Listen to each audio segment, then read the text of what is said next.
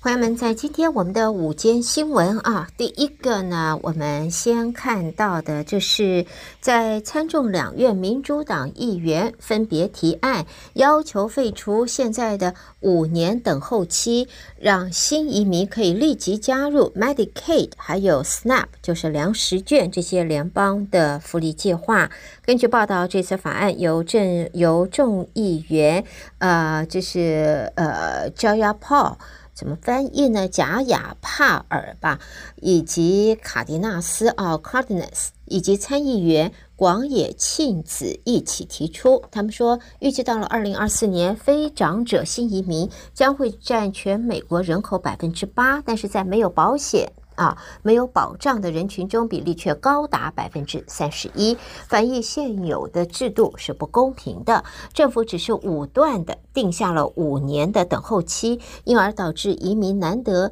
呃难以获得重要的福利还有服务。在现在呢，这次民主党的倡议立法与共和党的立场可是背道而驰。共和党内的移民强硬派也一直在批评拜登政府的移民政策太过宽松了，开放边境导致偷渡客和毒品的流入，也蚕食了边境州份的这些资源，情况变成危机了。连月在在连月争议的这个期间，我们德州还有佛罗里达州更是派遣 bus 还有飞机把。部分移民送往民主党执政的州或者城市去。另外呢，前总统川普在机密文件案被控了三十七项的罪名，当中有三十一项他涉及的是间谍法啊。根据法律，相关罪名最高是可以被判入狱十年的。以往的案例也显示，同类案件的被告刑期是在三到九年之间。让外界关注的就是川普是否会在铁窗里边度过他的晚年呢？在近年来，间谍法的案件当中，我们可以看到有一名退休的空军情报官承认，在家中跟海外军官宿舍存放机密文件，结果这个月就被判处了三年徒刑。二零二零年，还有一名呃西弗吉尼亚州的女子，也因为保留一份涉及外国军事和政治机密的国安局文件，承认罪名之后，也被判刑八年啊啊！法律专家相信呢，跟川普的案子来看的话，川普的案。只是证据充分，川普完全无罪，并且获释的机会是微乎其微的。不过，辩方律师如果能够以总统行政的特权为由，说服最少一名陪审员，让川普暂时脱身，然后利用拖延的政策，期望期待川普赢得明年的总统大选，再以总统的身份委任新的司法部长为自己翻案，那么或许还有机会。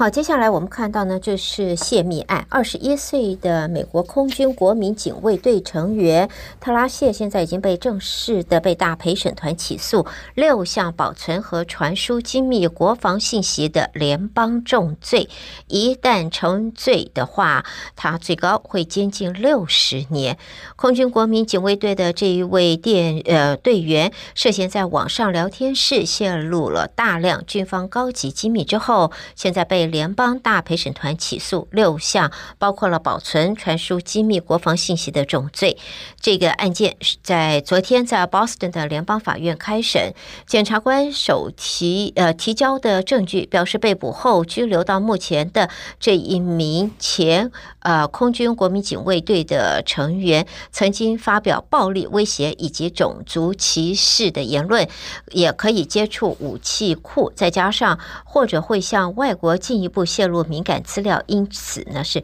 不让他保释。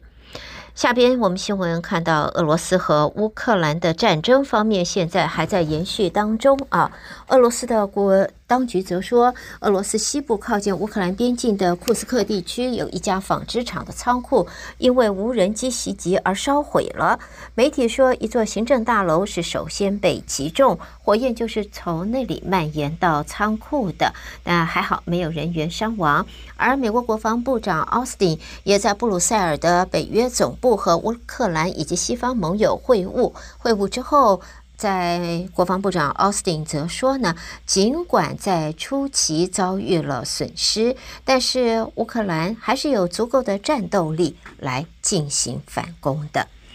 接着我们看到加拿大的山火啊，这个浓浓的山火。不但烧掉了这个树林，也造成了空气的污染。现在呢，山火造成的浓烟污染还是持续不散。下个礼拜有可能变本加厉，到时候大平原北部和中西部有可能就会是重灾区了。在现在，加拿大山火造成的浓烟污染也影响全美四十八个州。预料下个礼拜还会影响得更多，或呃山火导致雾霾困扰了纽约和新英伦地区之后，范围扩大到接壤加拿大的中西部和大平原的各州，其中明尼苏达州的呃 Minneapolis 也在日前在晚上发出呃紫色警告，意味着空气的品质已经到。最恶劣的级别会影响民众健康，而昨天 North Dakota 州它的东部，还有 Minnesota 州的南部、爱荷华州的东部、威斯康星州的部分地区都受到了烟雾的缠绕，区内的空气品质啊，它的素质指数达到红色水平，情况更有往东南方向蔓延的这一个趋势。气象专家说，中西部上空的烟雾可能是在今天会转往东北部，情况不会像上礼拜那么严峻。不过，预期下个礼拜情况会更加严重。下边我们看一些其他方面、国际方面的报道。一个是印度总理莫迪约定二十到二十五号要访问美国和埃及，美国之行是广受关注。在媒体报道，美国和英国和印度多项国防合作协定，包括采购攻击无人机以及共同制造战斗机引擎，预料是会在莫迪访问美国时就会正式的宣布了。再来呢，我们看到呢，这是日本参议院全体会议在今天表决通过 LGBT 理解增进法案，基本理念是无论性取向为何，都应该给予人权上的尊重，不应该有不公平的歧视。根据报道，日本是 G7 当中唯一没有法律保障同性配偶关系的国家。原本希望在上个月主办 G7 峰会前通过法案，而这个法案争议不断，仅来得及在 G7 峰会召开前一天送交国会审议。现在呢，日本参议院通过了这个 LGBT 的理解法案。接着我们看到是教宗，教宗方济各疝气手术之后，现在已经出院了。呃，方济各呢，现在出院的时候亲自回应信徒的关心他的状况，教宗就用三个字回答，重复这三个字就是“我很好，我很好”。好，下边我们再来看其他方面的新闻。在这，我们看啊，地表最有钱的富豪要碰面了。最有钱的富豪是谁呢？最有钱的两位富豪，一位大家耳熟能详，这个就是马斯克，特斯拉的创办人，也是呃，在这个 Twitter 啊，在这个是这个最大的持有者。呃，他是推特已经是他的企业了。另外一位呢，则是在 LV 的执行长。他们两位今天会在法国巴黎科技展的场边共进午餐。啊，马斯克和这个 LVMH 的执行长阿诺特分别是世界第一跟第二大富豪。根据亿万富豪指数，两人名下资产合计高达四千两百六十亿美金啊！投资人那呃大买大卖精品股，也让马斯克近来挤下了阿诺特，重夺他全球首富的头衔。阿诺特向法国的媒体公布了午餐的呃这个计划，消息人士透露，他的长子也会出席。接着我们看一下，这是跟健康相关的啊。我们都说熬夜熬夜身体不好啊，熬夜的话会短命啊，健康不佳啊。不过一项长达三十七年的研究却在今天指出，习惯熬夜的人其实不会比习惯早睡早起的人短命。这怎么讲呢？这个代表说啊，我早睡又早起，并不并不会长命吗？这一些夜猫子。这个晚上不睡觉，晃晃晃晃到凌晨三四点钟或者七八点钟才上床，日夜颠倒，这生物时钟完全不按常理出牌的，反而跟我们这么努力、兢兢业业的早起晚归、早早早上床、早早起床的人一样吗？哎呀，心里边会不会觉得马上就觉得不公平了？好，我们再继续看。其实现在呢。这个研究是说啊，熬夜的人，只要他们不在熬夜当中饮酒吸烟，那么他们的寿命和早起早睡的人差不多，并不会因为他们熬夜而比早起早睡的人要短命。其中的关键就是他们在这个熬夜的情形，在这一个长夜当中，呃，夜猫子这个不要喝酒抽烟，那就不会有影响了。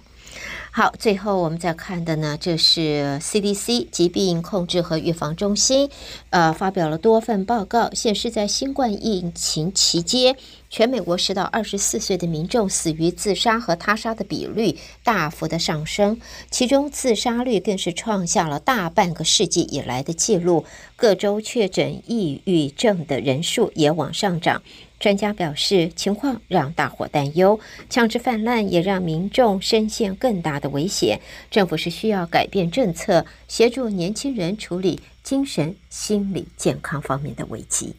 好的，这是带给大家在今天我们的午间新闻，由胡美健为朋友们编辑播报，也谢谢您的收听。那么休息以前，带给大家接下来的节目以前呢，还是要在这提醒我们的朋友们。我们在今天啊，高温会达到一百度，而 heat index 呢将会达到一百一十度。从中午到下午的七点这一段时间，我们的 heat index 呢都在。呃，对不起，到下午八点啊，九点以前我们都在一百度以上，所以非常的热，而且这个温度高到不光是热，而且还有湿气，所以温度呢高到对生命、对健康造成严重的威胁，要提醒大家特别的注意。同时，在这里对于宠物的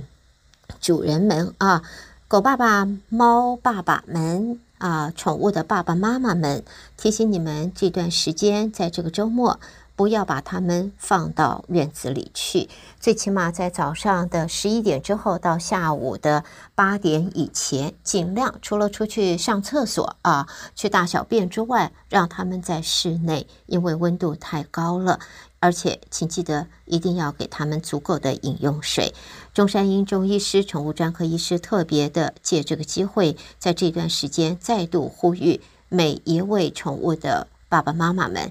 请特别注意，不要粗心啊，不要轻忽这个高温，对人类是生命威胁，对宠物、对动物也一样是严重的威胁。好，我们把这个讯息再度带给我们的听众朋友。提醒大家注意。好，接下来呢，我们在新闻之后稍微休息一会儿，下边的节目欢迎你一块儿收听。